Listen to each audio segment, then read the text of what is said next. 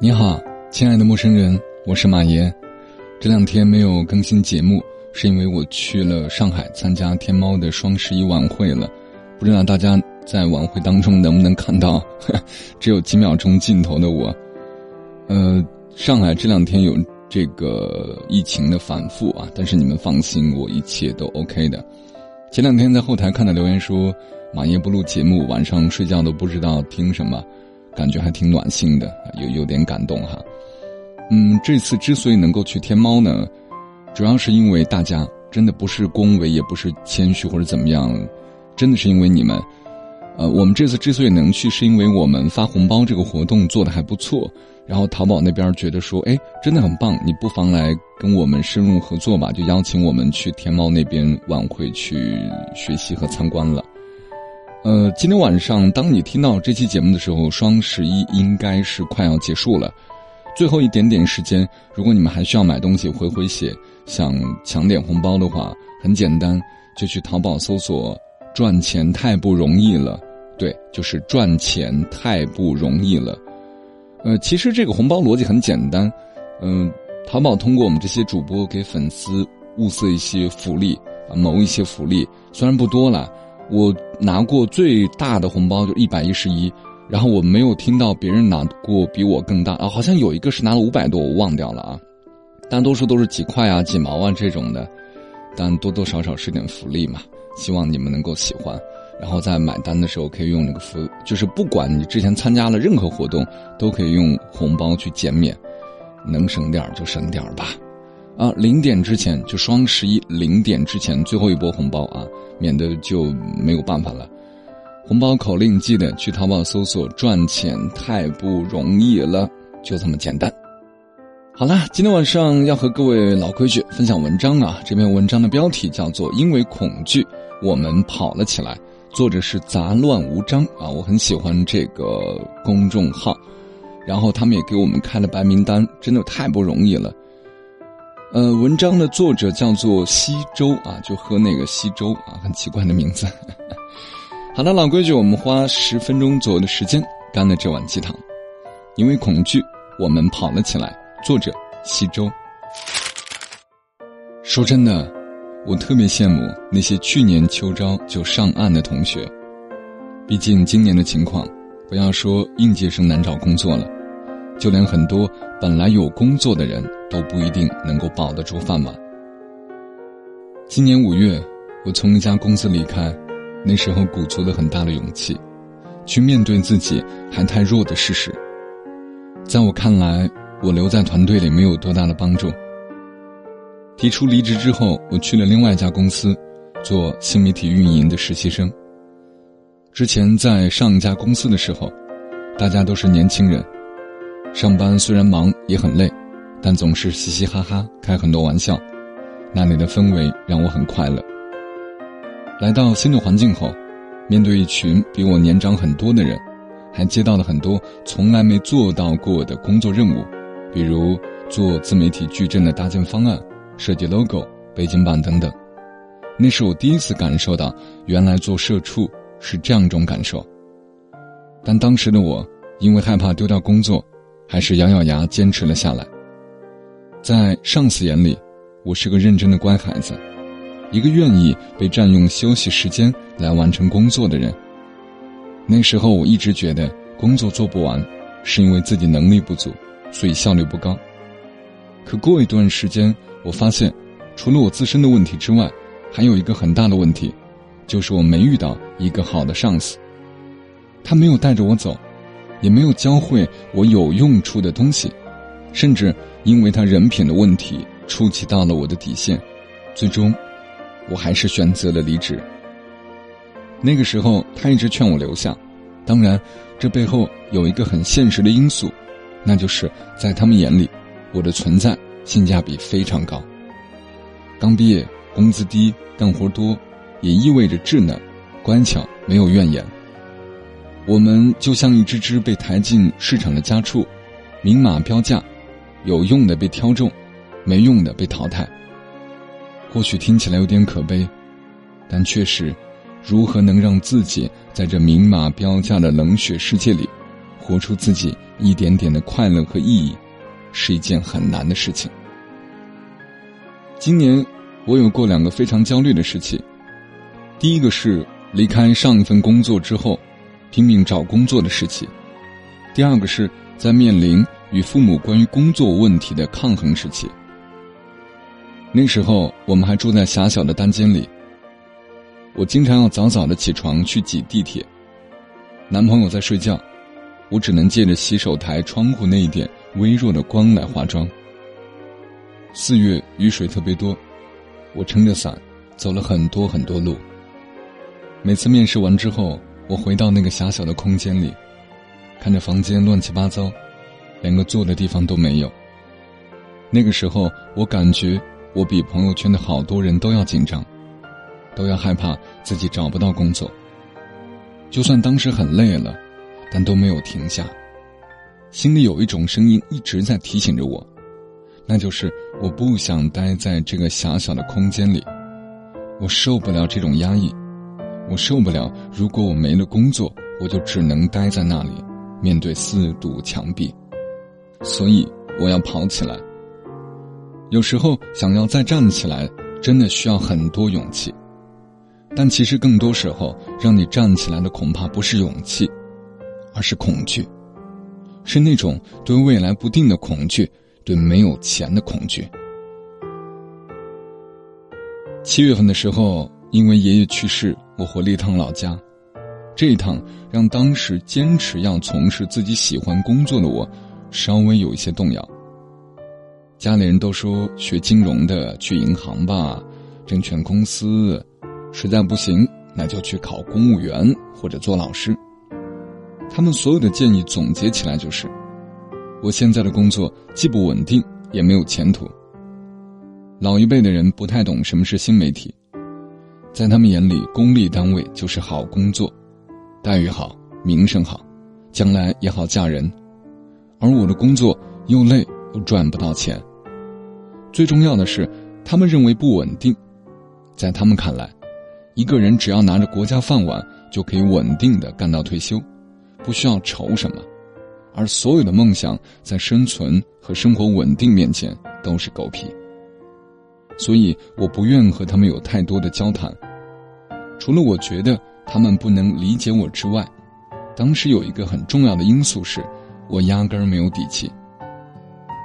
刚好那天有个很厉害的伯父过来追悼会，说可以安排我银行的工作。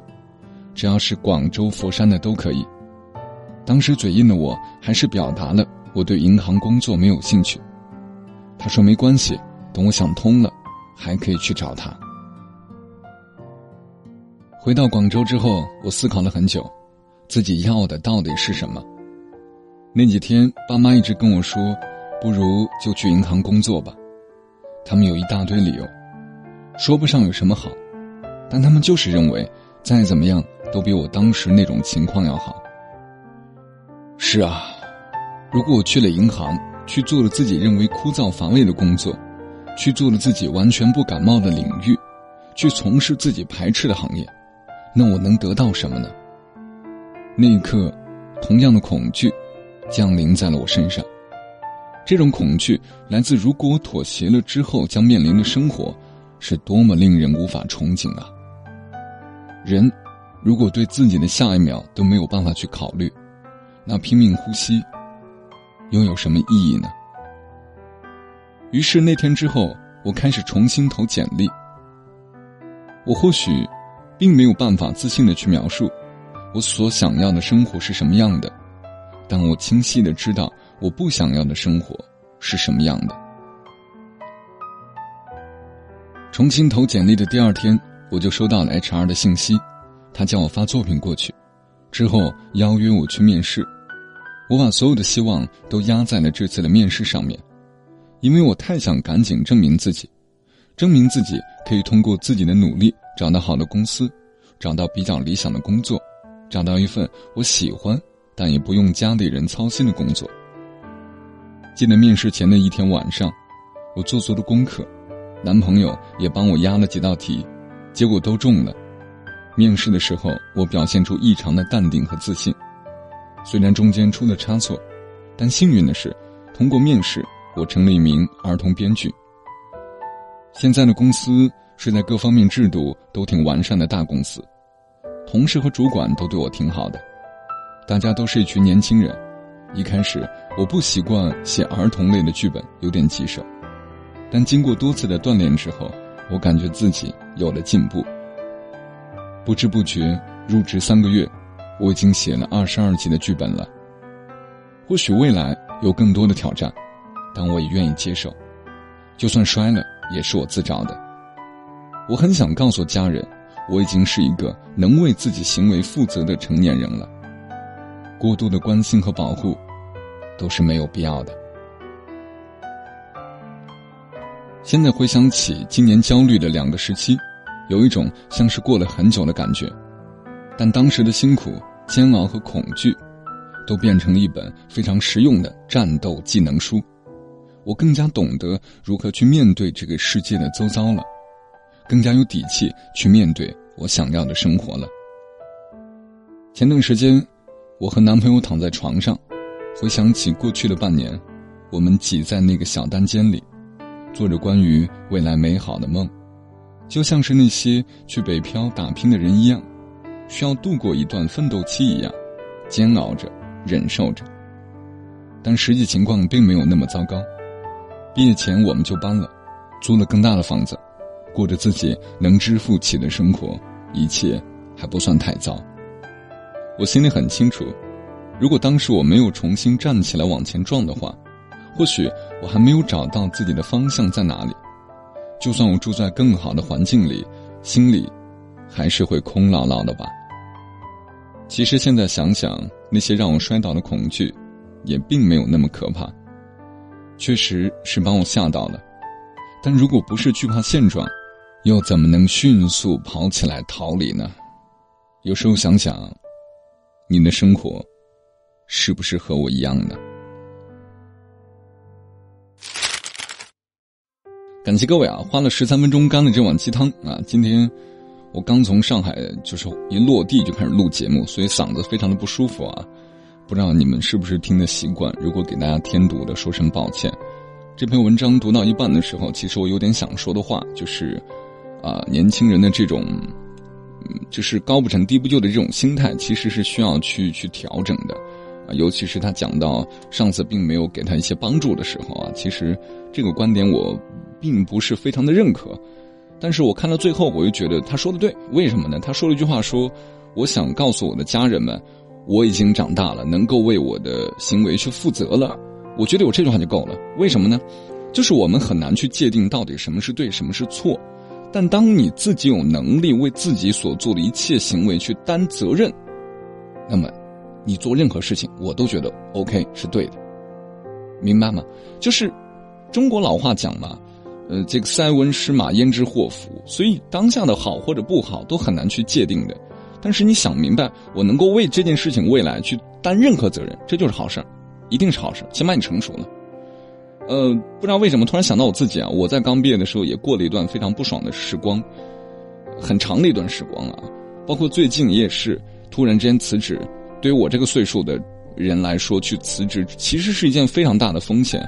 但我为什么要去辞职呢？辞去在别人眼里非常光鲜的职业啊，因为我觉得。我就像文中所说的那个场景所描述的场景一样，我不想一眼看到自己的未来就那样，挺无趣的，所以我想去挑战一下。当然了，我也会像作者一样去面对一切可能的后果，可能会非常非常的糟糕，但是没有关系，这是我的人生，我的选择，输了就输了吧，这辈子也没打算活着回去，是吧？好了，今天就这样，节目最后记得。呃，去淘宝，现在把淘宝打开，然后去搜索一个口令，叫做“赚钱太不容易了”，就当是帮我创业吧。赚钱太不容易了，去领三个红包啊！领完之后，在双十一之前把它用掉就行了。好了，我们明天再会，拜拜。岁月怎样悄悄偷走我们时间？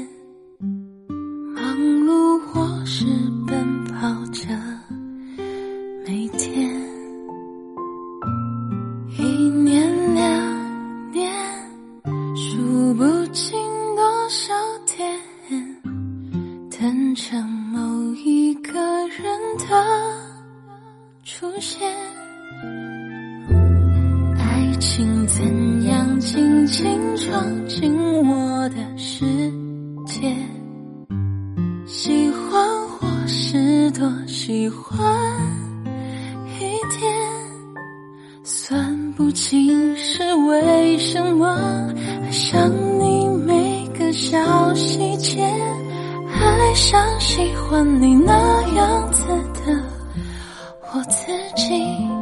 秋天陪你一起看落日，冬天陪你等春天。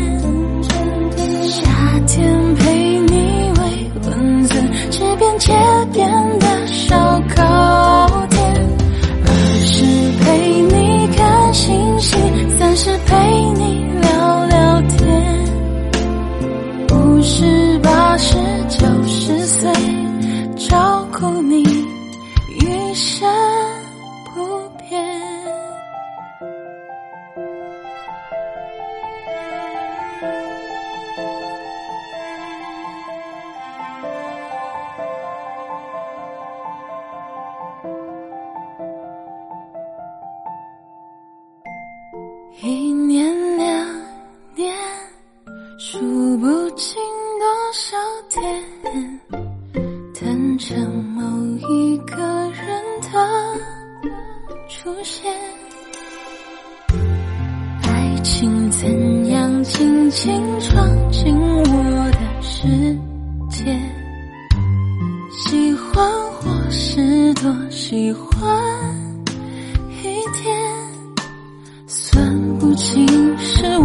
为什么？爱上你每个小细节，爱上喜欢你呢？